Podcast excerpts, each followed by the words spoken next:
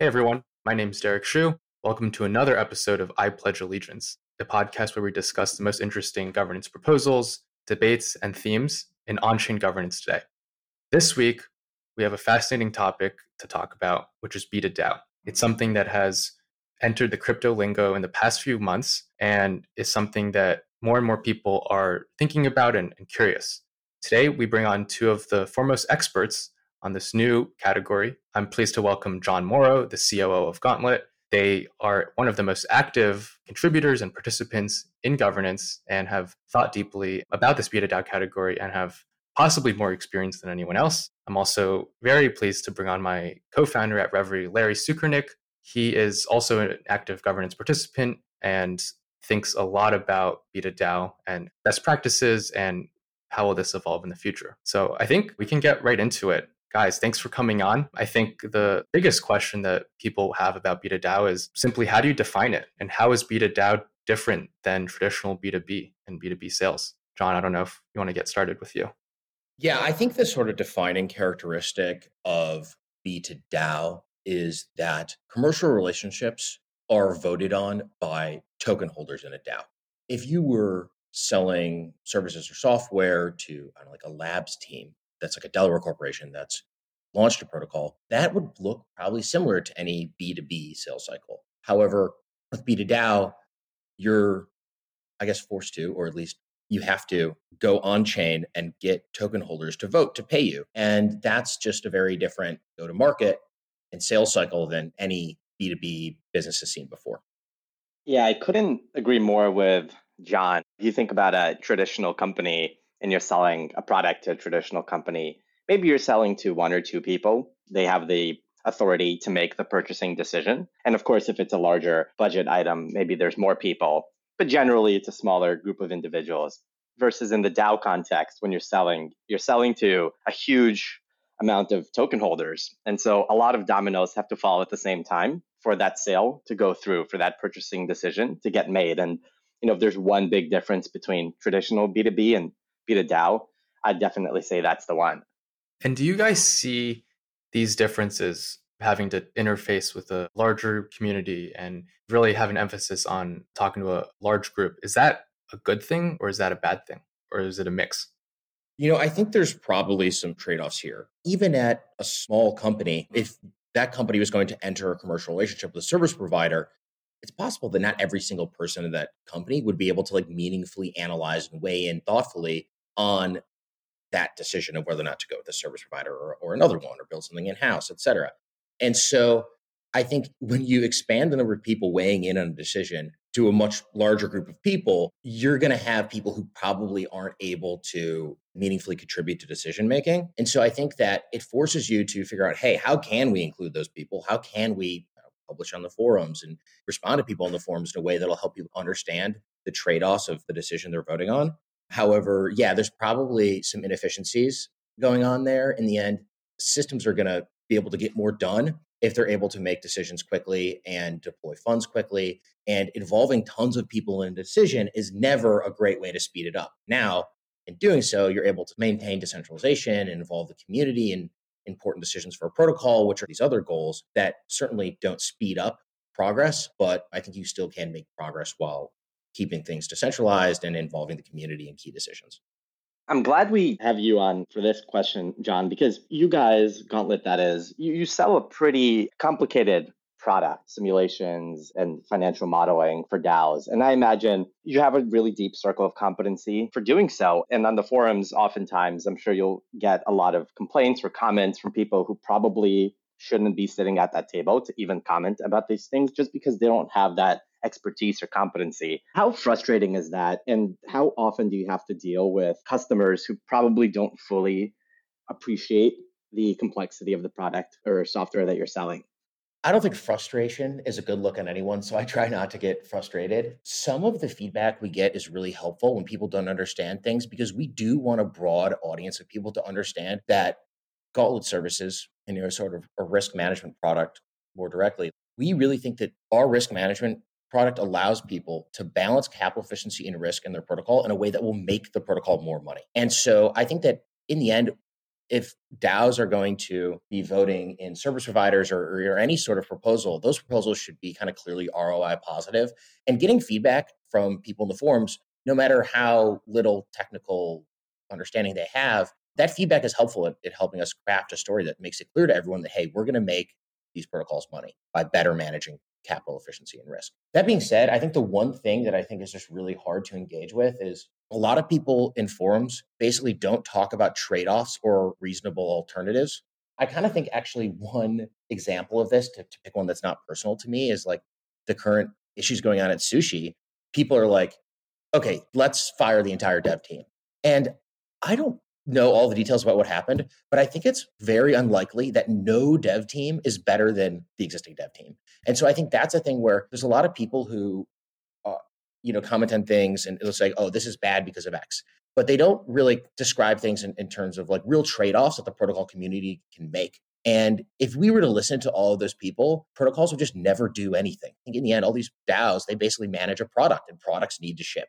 And so I think as long as like the community feedback is something that can be addressed, describes clear trade-offs, it's always valuable. And if it's just negging or what I I'm not sure how to put it, then you know that's something that we'll definitely think about, but probably doesn't make sense to just address because defending the idea of like the protocol should have a dev team versus shouldn't have a dev team, like that's just not like a productive conversation to have. But yeah, that's sort of how I think about it. You both bring up some great points. There's certainly a lot of comments on many of the proposals that involve B2DAO vendors right now some of them are a term I like to use is bike shedding, where it's like they're not super constructive. They're sort of going after minute, really insignificant details. But the most helpful comments are ones where they push back on something pretty specific, like it might be the time period, it might be the fee, it might be the communication schedule. And then they sort of offer an alternative on what they would like to see. And they offer a specific path forward that can help the vendor understand okay, here's what it might take to get this person or this group of people more on board with this idea. That's something that communities can understand when evaluating these things. Given some of these nuances of talking to communities, what do you see as the biggest pro of running a B2DAO process? Why does it help the DAO to go through this and sort of allow a large group of people to have a transparent look and say and how these deals are structured? Starting with Larry. I think there's so many different benefits to the transparency of the process. I mean, we can debate the pros and cons all day long. I'm not sure where we would shake out. First of all, a lot of business in the traditional world, for better or worse, contracts are given to friends. So if you work at Goldman or if you work at Fidelity and you need some compliance help, you'll go to one of the big four firms and maybe you know the partner there from college and you'll give them the business, even though that may not be the best service in the market. I think in the DAO case, some of that does still happen, but the transparency of it really forces the vendors to put their best foot forward and provide the best quality service and not just, you know, nepotism for lack of a better word. I think that's a huge pro when DAOs are purchasing these things because it really does encourage the best vendor to win, not the best networked vendor to win. Although the networking certainly helps. You know, it certainly helps with the fees. When you debate fees in public, you sort of are able to gauge the community's feedback on, hey, is this too high? Is this too low? Is this the right fee we should be paying? And and that sort of discourse about the fees certainly drives, I think, prices on average down. And so if you're buying things, you obviously want prices to be lower than higher. And so DAOs definitely pay less for things than they would if they were private companies.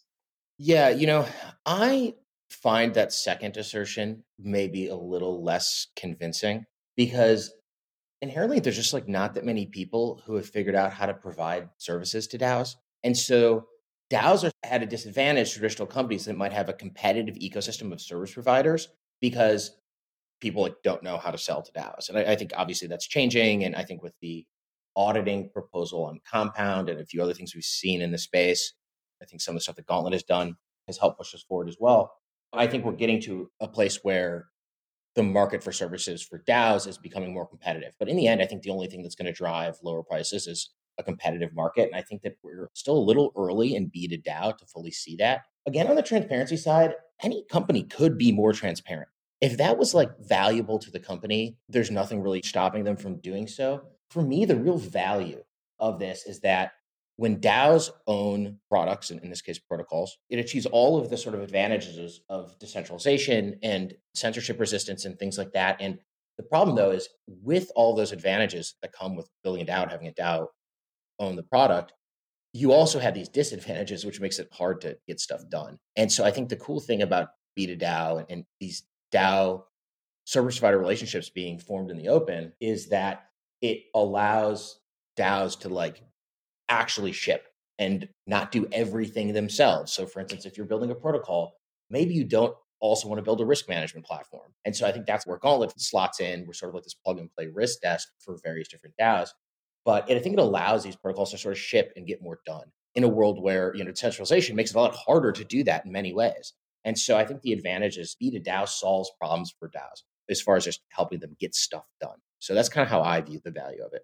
That's a great answer, John. You mentioned that, I mean, really, there's not that many service providers selling to DAOs. And this B2DAO thing, it's still very much a narrative. It's slowly happening, but most large businesses in the crypto space are still not selling to DAOs. Now, just kind of curious, when you guys started Gauntlet, was there ever a vision to sell to DAOs and develop that playbook? Or was this an emergent thing you guys realized over time?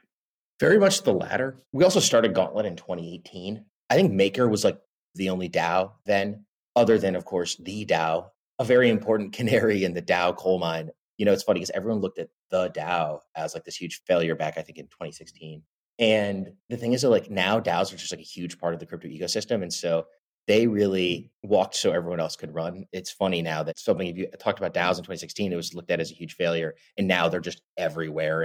So yeah, we started Gauntlet in 2018. DAOs didn't really exist. And but one thing we noticed is like we started working with Compound in 2019 and they were like, hey, we're decentralizing our company. And we're like, oh, well, it's gonna be really hard to like continue to grow our business if our clients keep turning into DAOs. So we were like, okay, well, what's this DAO going to look like? Could we potentially work directly for the DAO? And I think people that we talked to on the Compound team were like, yeah, no, that sounds great. And then now we saw, along with Compound releasing its governance system and token in 2020, many other protocols followed. And so then there became this sort of ecosystem of DAOs that are able to basically issue equity in a dilutive fashion to incentivize service providers and other contributors. And so that sort of just emerged naturally with decentralization of projects across the space. So, for roughly 18 months into this B2DAO emerging landscape, if Compound released their governance token in summer 2020, and we're still in the grand scheme of things very early, like both sides of the market, vendors and the DAOs themselves, are still really figuring out best practices on how to do these things. And I think we're all making lots of mistakes and iterating on it and hopefully getting to a point where it's a good experience for everyone. John, as someone that has gone through this process a few times with different projects, what pieces of advice would you have for a vendor that's thinking about selling to a DAO? Because we've seen some companies try to do this and it's really blown back on them really heavily in a public way. And then there's others like you guys that do do a better job. So curious what you would say to someone that's thinking about doing this but unsure where to start. I think it really starts with quantifying and describing impact clearly. Gauntlet might be at a little bit of an advantage to other service providers and people trying to sell B2DAO in that we're a platform for financial modeling. And so, you know, when we propose risk management, we use that platform to estimate what is the impact of this. And so we can make statements to the protocol that's like, hey, this will save borrowers $5.7 million a year and it'll drive $8 million more of reserves to compound over the course of a year, et cetera. So we can make these statements about the impact that Gauntlet's platform can have relying on our platform. I think that is probably the most important thing to do because in the end, these proposals should be ROI positive. And sometimes that return is a little nebulous. Like, for instance, if someone is doing like PR for a DAO, it might be hard to set KPIs that clearly profited the DAO. And so I think that like people will have to get more comfortable with taking on risk on some of these relationships and arrangements over time. But yeah, I think it really just starts with describing the impact, how you think you're going to basically make the DAO money or impact the DAO positively, and then continuing to track that impact and report back to the community to show that things are actually on track. Yeah, I think that makes a lot of sense. It's something that Larry and I have spoken about where it starts with just like understanding the core KPIs and metrics that people care about for their project. For a lot of them, it's TVL. I know there's some debate about whether that's the, the right metric to be optimizing for, but for others, it's volume or origination amounts or, or specific assets, or for, for others, it's L2. But yeah, I think being able to explain concisely and clearly how you will directly impact those numbers is probably the best way to go about it. And there's going to be certain categories that are tangential, but still important and don't necessarily directly impact some of these KPIs. But it's sort of intuitive that you just have to be very clear about how you get from point A to point B of future growth. John, one thing I noticed with you guys is you guys are just like really incredible at the actual community sales bit. A lot of companies that Derek and I have worked with who are traditional businesses trying to sell to DAOs, they sort of take a traditional approach of sales and they don't really understand how to sell to the community, how to go on the community forums, what sort of voice to use, how to go on the community calls and Discord, how to speak to the community in general. And you guys are just incredible at it. And how does it work when someone new at Gauntlet starts and you give them a contract and you say, well, you know, you'll be working with with Aave or Compound. What sort of things do you have to teach them for them to be that good? Is there any sort of magic sauce that you can share? I think part of it is we have a platform that heavily automates a lot of the risk management we're doing. And so the last mile of like communicating on changes to parameters and things like that on the forum we have a lot of infrastructure that's going to help us provide sort of supporting evidence and context for parameter changes we're making, whether it's rolling volatility and liquidity estimates, changes to positions that are being taken out on Aave compound, et cetera, these, these various protocols we're, we're managing risk for, that sort of user behavior can impact risk. And so we have lots of automation that just gives us tons of ammo to basically describe why we think our changes are the best. On top of that, we just also are active in tons of communities. Uh, we just voted on some maker proposals last night, and we're not in a commercial relationship with Maker. We've actually done some analysis for them from previously. I would totally check out our Maker report, which we can link in the episode notes. But we just are active in these communities. We know people in these communities, and we have worked with these people before. And I think any communication is going to be a lot easier when you start from a place of trust. And so we try to very vocally and publicly participate in governance, share our thoughts, have a principled approach to how we vote on things. And so that we kind of can build that trust so that when we do eventually have those conversations, and some of those can be difficult, we're sort of starting on third base within these communities. Yeah, I couldn't agree more. I think the key word is credibility. Communities and DAOs get a lot of forum posts and a lot of proposals for lots of different things. And for a lot of people, as they're reading through them, they sort of eventually develop this almost skeptical mindset where they're like, okay, how is this forum post or proposal trying to screw over the project? And that happens specifically to people that are coming in with less context, are haven't been engaged previously, and you're just not sure if they're long term aligned with the project, to be frank. It's like you don't want to work with someone that their whole desire is to just like jam this governance proposal through and then you don't know if in a year or in two years they'll be around or even really care about the success of your project. So I think that's just something else that matters a lot developing a reputation and credibility both for for working with DAOs broadly and for the specific community that you're trying to work with because it's a much broader set of stakeholders it's a much longer process to get to know them compared to a normal b2b process and just because you're successful at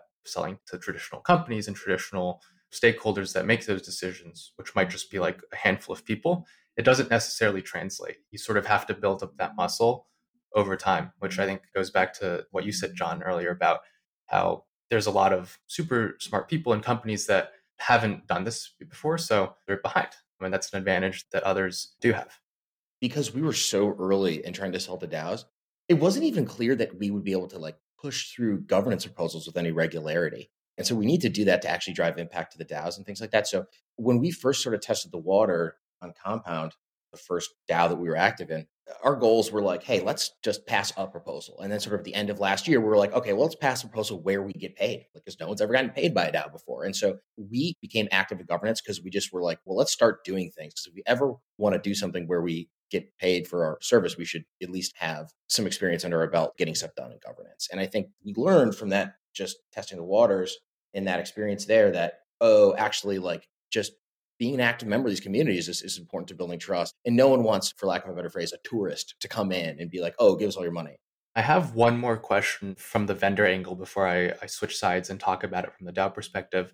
Probably the two most important things in any B2DAO proposal outside of the actual specifics of the service are probably the fee and the length of time. We could talk about fees all day long, probably not on this podcast. But I think in terms of the length of these contracts, how do you guys think about them? Because communities are generally in favor of shorter ones lets of vendors get some initial skin in the game and prove their competency before committing to longer ones. In an ideal world for DAOs, some people think that they should be like quarterly or, or sort of shorter term renewals. But what ends up happening is for the vendors, they just have to spend a huge amount of time every month working on actually the governance process. I'm not saying that's not important. Of course, that matters, but you just don't want to end up in a situation where the vendor ends up spending like as much time on the governance proposal and the process as the actual service. The latter is what ultimately matters here. So the question long term is there sort of a middle ground that could work that isn't just like quarterly or every 6 months renewals or or is that sort of how it always has to start before going to other structures? Each proposal where you get paid, pushing it through is a ton of work. We probably will just try to reach out directly to every person who's voted in a protocol before. And by the way, that's actually not that many people. For something like Aave and Compound, you know, that's in the 50 to 100 range of people with any meaningful stake, that is. It is a ton of energy to even get people to vote. So we, recently had a, a renewal with Aave, and we actually had to go to vote twice because the first vote failed to meet a differential requirement for voting. And the second time through, uh, and it ended up passing unanimously. And we reached out to some of the people who voted the second time and not the first time and it turns out actually like, oh, somebody was just like away from their ledger. And uh, because of this, they're like, you know, they're out of town. And so the proposal didn't pass basically because one person was out of town. So I think there's it, it really kind of is a fickle mistress to uh, to put it one way. Participation has also gotten a lot lower over time as gas fees have increased. So the effort going into renewal is tough. And at the same time, yeah, it takes away from energy that can be put towards driving value to the protocol. So in all of our engagements, we've started with shorter agreements. And then when we go to renewal, like in a recent renewal with Aave, we had after a three month engagement, we now renewed for one year. And so that's going to really allow us to focus on providing value to Aave and helping them balance risk and capital efficiency. So pushing out those renewal periods over time is something where, hey, you're just going to have to build trust with the communities, just like you build trust with whoever your internal stakeholders are on a B2B deal, just a little different in that these are often like anons in the community and you're doing everything completely in the public and in the open. That certainly is a funny anecdote around how someone not having access to their wallets can result in these really important governance decisions just not progressing. Like imagine like Apple or, or Google having really important votes and because a few people are on vacation or, or sort of unreachable that just like automatically nothing happens. I guess that does happen. So it's not that crazy, but certainly voting and having access to efficient decision making could be, I think, always something that could be easier. I want to switch and now talk about B2DAO from the DAO angle. And I think there's a lot that goes into it. Most projects and community members don't really understand how to evaluate some of these projects and honestly focus on the wrong things. It's probably to their detriment in the long run where it's hard to work with these DAOs. If these vendors are coming in and trying to provide helpful services and the DAOs are flat out rejecting all of them or accepting all of them. It's just not good. So, Larry, you've thought about this from the DAO's angle. You helped the recent audit proposal for Compound, where you had a, a few different auditors come in and propose their services to do audits for Compound on retainer. What advice would you have for any projects or community members thinking about the B2DAO process?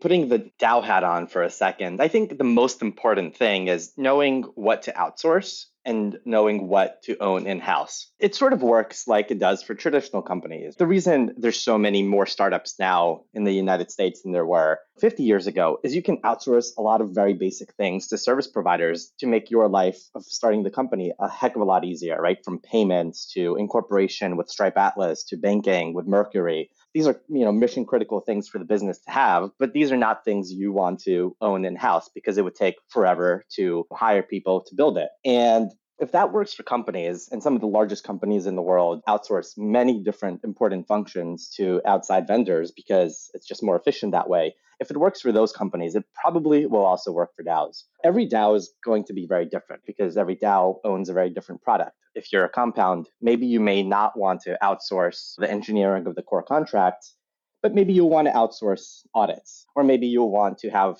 one person within Compound looking at audits, but not, you know, a whole team of professional auditors like one of the audit firms. And so I think the things that are mission critical to the DAO, that are the key intellectual property and the, um, the point of differentiation, you definitely want to own in house. But for many other things, you probably want to outsource it to a service provider who's just going to be better at it than you and it's going to save you a heck of a lot of time, but also money in the long term. And so, Compound in particular, there's a proposal which which you uh, you teased where Compound is basically evaluating different audit firms to audit all of the governance proposals that are happening on chain. And this makes the life of community members who are submitting proposals a lot easier. And this is the sort of thing, of course, that Compound probably shouldn't own in house because hiring 10 auditors in house would take a long time and cost a lot of money. This is probably something you want to outsource to a vendor who's already got the team and who knows the contracts inside out. And so stuff like that, I think, is just going to, you know, increasingly start happening. You know, Gauntlet's a great example of this. You outsource risk to Gauntlet. You probably don't want to own all of that in house, and they're way better at it than you. And so you may as well outsource. And the fee is reasonable. I think that's how DAO should think about it: is think about ways to save money and save time, more importantly, and outsource that to the business that can get you there. And to double click on that, Larry, that's the starting point for any DAO. What are the most essential services to have at all? And then what am I able to do in house and what's sort of more effective outside of it? Aside from risk and audit, are there any that come to mind in terms of some that might make sense for projects across the board? I think this is something we are still learning as an industry. There's clear things like audits and risk, but maybe there's other things like marketing and growth and analytics that you may want to outsource or maybe not. It's not clear to me at the moment what are the things you want to outsource. But I sense that if we look at the traditional things companies outsource, like legal and bookkeeping, maybe DAOs will want to outsource those things to start with. And then as we figure out what are the core problems the DAO has, once we figure those out, at that point we'll be better able to answer what do we start outsourcing? What sort of categories do we start outsourcing? If you were to take a step back and look at all the stuff that DAOs are doing, like for instance, every DAO pretty much has a Discord. And so they've already chosen like a service provider for like basically the chat client that the team is using. And as the B2DAO ecosystem gets built out, there'll be other services and products that are going to plug right into DAOs the same way that I guess like Discord has been able to. And so it would be crazy to build your own Discord. And I hope in the future people will look at that the same way when they're like, oh, it'll be crazy to build your own risk management platform. It would be crazy to run your own audit process internally. Because in the end, service providers and products are able to achieve economies of scale across all of their clients that reduce the cost for any one particular client. And so if people are building products for DAOs, it's just going to be really hard to justify doing them internally. I think one interesting thing to point out is when you look at this compound auditing proposal, someone could say, oh, well, maybe the DAO should just hire a security researcher. And it's like, actually, the compound DAO doesn't even really have any full time devs. And so it's really hard to hire for DAOs. And service providers can plug in and help them just get more stuff done quickly and basically reap the benefits of these products that have been built out for a variety of customers. And so they'll basically get a service that would be expensive for them to build out themselves much more cheaply for someone who's building it out for the entire Web3 ecosystem. I think that's a great point. I think it's like when people look at some of the price tags of these proposals in the millions and and they might have this gut reaction of like wow that's a lot of money but they don't really consider the alternative of if you want to build in that ability and skill set in house the relative cost if that would even be of a similar quality. Another example we haven't talked about is Flipside recent proposal for SushiSwap, where they're basically asking for, if I remember correctly, it's around a million dollars to do analytics and charts for SushiSwap. There was a lot of pushback in the forums like, oh, like a million dollars is so much money. The DAO can spend it on more effective things. But if you think data is sort of an important thing that SushiSwap needs to get growth. Maybe not now, that's not the most important thing given some of the recent drama, but the comparable cost to build in an in house data team, if you base it off of Silicon Valley compensation numbers, a million dollars probably gets you at most a handful of people on a data team. And Flipside's a team of, I want to say they're at least like 20 or 30, and they would commit at least a few people and years of sort of working with crypto data. So could probably achieve a, a similar or, or, better work output. So I think if you think about it from a, what's my alternative and replacement angle, it makes a lot more sense to be sort of working with external vendors for a lot of these things. Yeah, and just to get into a little more depth there, if you're like working for a DAO or if you're thinking of starting a DAO, at the end of the day, you, you really do have a capital allocation problem where you have all this capital in the DAO treasury and you got to figure out what to spend it on in a way that optimizes for ROI. And maybe analytics is a top thing for ROI, but maybe it's not. Maybe hiring a dev team is the highest return thing you can do. And maybe the second thing could be hiring auditors. But spraying money around and paying all service providers and outsourcing everything is obviously just a huge waste of money because you're not optimizing for the highest use of company resources, DAO resources at any given time. So I would just encourage all teams to really think about what are the things we actually need to grow in the next 12 to 24 months. And those could only be two to four things. And then everything else, maybe it's worth spending money on later down the line and outsourcing, but probably not. And that's how you really conserve resources, but also allocate time and the contributors' time effectively. I think in general, this question of buy versus build isn't that different for DAOs and traditional organizations. In that, for the most part, you should focus your energy on building things that are unique to your value prop. Often that's for DeFi protocols, solidity development. And the better you can focus your internal energy and organizational capacity on the things that make you special and rely on external service providers and partners for the things that are maybe not so special to you, you're going to be able to just get more done. And I don't think that's too mm-hmm. different than traditional organizations. People should build all the things that are kind of their key differentiators as a product. And everything else they should try to outsource. I always think like people always talk about this like build versus buy question. The question really is, could we buy this? Oh, maybe we can't, or maybe we don't really love the solution, and, and then fine, okay, fine, we'll build it. I think the bias should be towards buying because it just allows you to get more stuff done and ship more. And in the end, protocols are products; they need to ship. On the topic of buying, we haven't, in the grand scheme of things, seen that many B2DAO proposals actually pass. I think there's a lot of reasons for this. I think the main one is communities don't know how to effectively evaluate these decisions of should we buy this? If so, how do we even know if this is a fair proposal, if this is the right price tag, if the services they're offering are adequate to help the project? And this is something that, again, Larry, we thought about recently for Compound and for audits. Can you talk a little bit about the process that is going on right now between the auditors, opens up OpenZeppelin, TrailBits, Chain Security, and how that's evolved over time. Yeah, so uh, just a little bit more background for those listening who are not too familiar with what's happening there. A few months ago, Compound suffered a pretty large exploit. Now, I don't have the numbers in front of me, but I think roughly $100 million or so in comp was drained out of the, the contracts, out of the treasury. And the way the bug was caused is the exploit was caused that is you know someone created a governance proposal to tweak the liquidity mining rewards that comp issues to incentivize people to use it and there was a bug there. And as a result people were able to essentially get comp that they were not supposed to get and a lot of it.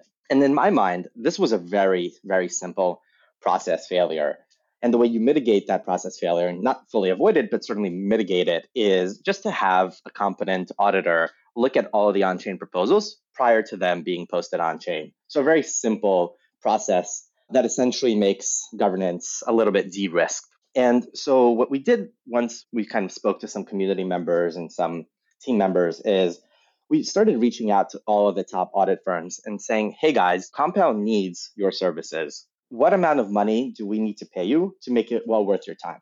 And the audit business, for those who may not know, but I think most people probably know at this point, it's a very good business. There's not that many audit firms. They're always overbooked. There's tons of projects that need their services. And so the prices are really high and they're in really high demand. And so getting your contracts audited, you know, you may speak to them, the auditor today, and it may take another few months to actually get the contracts looked over because they're so overbooked. And so getting these firms to prioritize you as a customer is really, really difficult. And part of the reason these contract sizes are so large in, in the case of compound, you know, these audit firms are all asking for between one to four million dollars is the reason they're asking for so much money is because there's so few of them and there's so many customers and because they need to reprioritize their business and their resources their internal talent to the DAO and to the needs of the DAO. At the end of the day, what the fair price is, is the price at which the deal happens. And so right now it's looking like that price for a full year's worth of audit is between one to four million dollars. Now, what we may learn after the fact is we overpaid, the DAO overpaid, and we actually don't need to pay that much for that level of service. There's this sort of concept of performance oversupply, sort of like when you're living in the city and maybe you're buying like a Hummer. You just don't need that Hummer. You're not going to use it. Same sort of thing may happen here where maybe the DAOs don't need that many audit services and they may want to downgrade to a, a lower tier of a contract. So time will tell what the fair price is, but at the moment, based on supply and demand and willingness to pay by the DAOs, that's where the numbers shaking out. And I think another interesting element of having, I think, yeah, OpenZeppelin posted the original proposal. They were sort of the, the first one. And then Chain Security and Trail of Bits also came in soon after that. I think it was an interesting dynamic where community members started, it prolonged the process, which again isn't necessarily a good thing. I think there was pros and cons, but what it did force is just more community discussion and engagement because people wanted to understand okay, how are these different proposals actually compare to one another? How are they actually similar? What are the key one or two things that it comes down to for us to vote upon. So having that process, it's helpful to allow people to, to have a, a closer look at things. It'll be interesting to see in a few days what ends up happening. I'm also very interested to see how that vote shakes out. I think it's honestly the protocol's in a really great place because they got three fairly competitive bids for a service that they truly need. That's pretty rare in B2DAO. And so, I, you know, I think that Compound has a, a, bunch of good options going forward. I do think that it is hard to compare those options. For most community members, it's going to be hard. I happen to have worked with people from Zeppelin and Quantstamp and other auditors before, so I kind of have an opinion on this, and so, is, so do the people at Gauntlet. But very few people who own comp tokens have hired an auditor before. Right now, we've seen with this proposal, Reverie has come in and helped basically organize and get these bids in, which is hugely important for Compound. You know, you can actually see OpenZeppelin's original proposal was actually for twice as much it's already resulted in more competitive pricing for compound. And I think also they've sort of reduced the level of service to something that makes more sense for compound. I don't even have a problem with their original $8 million proposal, except that it would be very hard for compound to take advantage of it, considering how often proposals go out. But, anyways, yeah, I think Reverie coming in, encouraging a bunch of people to bid competitively on this has driven enormous value to compound. And I also kind of think that I would like to see the space evolve where maybe token holders can also bring in someone to weigh in on and evaluate these various different bids. If someone were to come in and be like, "Hey, I'm gonna I'll go interview the OpenZeppelin and Trail Bits and Chain Security teams, and I'll, I'll, go read through their old audit reports and I'll go compile their track records as auditors." That'd be really helpful for the community. And someone could come in and be like, "Hey, I'm an expert. I think we should go with know, OpenZeppelin, whatever." That would really help the community make decisions. And I think in the end, token holders really want to like vote from their own first principles on things. And it's just a little naive to think that you know enough about all these things going on to really be able to weigh in. And I certainly am, I think about DeFi and crypto 24 7, and I still see proposals where I'm like, oh, I kind of, you know, I'd love to ask someone else at Gauntlet what they think about this because I know that they know more than I do. So I think it's going to be really hard to, to continue to make informed decisions here. And, and I'd love to see other people kind of enter the space the same way Reverie has to help fill out bids and have people propose bids. Someone else should come in and help people make decisions on them. So I, I think that could be an interesting role for people to play in governance going forward. This is something that comes up honestly every podcast I do for Pledge of Allegiance is just the importance of, of of, having hierarchy within a DAO and allowing certain people to receive delegation, whether that's direct votes or some sort of financial decision making power or financial allocation. There's so many categories of, of governance proposals that are all different from each other. And the most important ones should go back to an on-chain vote like if, if you're voting on the supply schedule or inflation or or vesting for like core team like that's super essential that everyone should have and arguably should have a voice on but if it's these niche things that most people don't understand i think what's probably better is to delegate a small group of people that the community trusts and the community knows is, is aligned long term to sort of make a more informed decision as opposed to designed by committee. It also makes the vendors more comfortable. They're not they, they're not forced to post everything publicly and have this really honestly awkward public face off with a bunch of other service providers and companies and it's just not something you want to go through as as a company. So if it's done behind closed doors with the right decision makers, I think that's probably the key. I think it that could be a process that works better.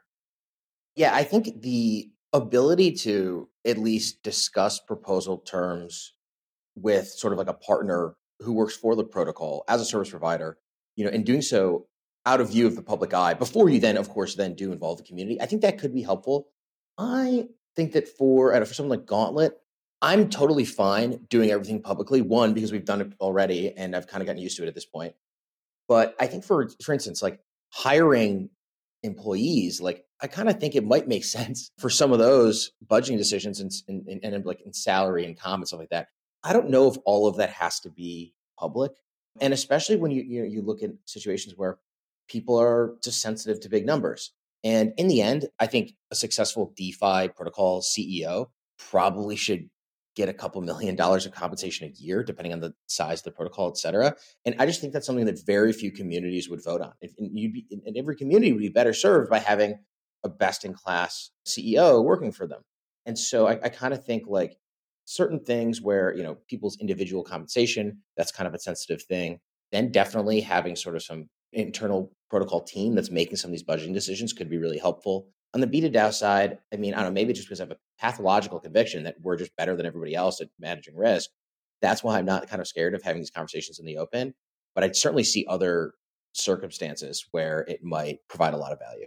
I strongly suspect that 20 years from now, when we're thinking about the early 2020s, we'll be laughing at how DAOs actually did business in these days. Like what you guys mentioned, I mean, compensation being public, that's just awkward, right? And what that does is it just makes it really uncomfortable for anyone to want to work for the DAO because then they have to allow their salary to be open to anyone and to criticism. How many people in the world actually want to do that? Very few. And so as a result, DAOs are going to have a lot of trouble hiring until they figure out that, hey, you need some sort of privacy layer for compensation and hiring. And I think the same sort of thing, right? A lot of people sort of talk about we're going to have a bunch of committees where maybe there's a compensation committee a hiring committee a audit committee that's in charge of hiring auditors stuff like that. And it, sort of starts looking like the chinese communist party there's a bunch of committees everywhere. If you look at companies there's divisions and functions. Maybe there's the finance function and the marketing function and the product function. And i think those sort of things just expedite things incredibly for an organization. Yes they are hierarchy but it's hierarchy that's dictated on moving quickly and putting people who are incompetent in areas that they are competent in. And I think that as DAOs sort of mature, that's sort of where we're probably going to be headed is these sort of committees. We don't know exactly which committees are going to be formed, but some sort of structure is, is going to be needed. Otherwise, we're, we're going to have complete chaos, which is very much the case today. And there's an argument to be made that there's some types of decisions that DAOs are just fundamentally poorly suited for right now and potentially longer term. It's still quite early for DAOs. They're a bit of a buzzword. I think people are still recognizing how they best function. It's clear that hierarchy of, of some kind is needed for certain types of decisions, but yeah, certainly something that we'll all learn about over the next few years. So switching gears, another term similar to B2DAO we've heard a lot about is data DAO. And there's a lot of different ways to define it. And I think it means different things to different people. But how do you think about DAO to DAO and what it is, especially relative to B2DAO? I think for any organization, there are going to be trade offs between running sort of a business or you know, in the US, like a Delaware C Corp and a DAO. Any organization should just make its own decision about how they want to run their company. I think for Gauntlet so far, it's made the most sense for us to just be a regular company hire people with benefits and things like that. I mean, that's been the way that we are able to get the most done anyone who works in, in Web3 in the greater crypto space cares about decentralization. And I think that if there's some way for us to do that, we'd be interested. But in the end, you got to do what's best to provide value to these DAOs. And sometimes that's going to be a DAO organization. Sometimes that's going to be a regular business. I think as there's greater sort of regulatory and legal clarity on DAOs, then you know that's going to make it easier for people to make that step. But I actually really think that the B2DAO versus DAO to DAO, that trade off is one that really the organization can make internally and is sort of decoupled from the value provided to the DAO. spoke about B2DAO, we spoke about DAO to DAO. Another cool thing to think about, and I haven't really seen this happen yet, but I'm sure it will, is DAO to business. Like imagine a, a compound or a Uniswap going to a Robinhood and saying, hey, why don't you drive your users to us, to the DAO, and structuring some sort of agreements there. I think right now it's super difficult because, well, if you're a large company, you have a compliance team and interfacing with a non incorporated entity is all but impossible. But over time, maybe these DAOs will form legal entities and will service businesses. Or maybe businesses will be able to work with DAOs that have no legal entity. Time will tell, but stuff like that could be really interesting as well. Yeah, correct me if I'm wrong, but I, I'm pretty sure I saw recently that Coinbase has actually opened up access to DAI yields and, and it's powered by Compound. Like Coinbase has had user yields for over a year now, maybe two years, but that's with USDC and it's like one to two percent. I think in the past week, yeah, they now directly work with Compound on the back end. I'm not sure how it's being done, but so I think it's yeah, maybe that could be one of the the earlier examples of huge companies doing being serviced by a DAO. But I'm yeah, again, I'm I'm sure it's going to happen more and more. Compound Labs also is just one of many contributors to the Compound DAO in a way, like if a DAO were to do something, it's probably going to look like some business that's contracted with the DAO. And, and, of course, the structure of compounds, Compound Labs contract with the Compound DAO is a little different than I don't know, Gauntlets, where Gauntlet gets a stream of comp tokens. Compound Labs got a distribution of comp at launch, but they're still incentivized to drive value to the DAO because of those comp token holdings. And so, yeah, if you were to figure out what DAO to be looks like, it's probably going to look like some business that's employed by the DAO going and figuring out sort of the B2B angle and then using that to drive value to the DAO. So the compound example is a great one and, and probably what these deals will look like going forward. Awesome. John and Larry, thanks for taking the time today to come on and chat about B2DAO. I think this is the first of many conversations I think we'll have that touch on B2DAO. I think it's such an important part of governance going forward. And when people talk about some of the most interesting, controversial, impactful proposals and just debates and governance, whether it's something like SushiSwap recently or, or, other proposals, I think a lot of them come back to this question of B2DAO and how do we incentivize employees to work for the project. So thanks again, guys, for coming on and and looking forward to seeing what happens. Yeah, thanks for having me. Thanks for hosting, Derek.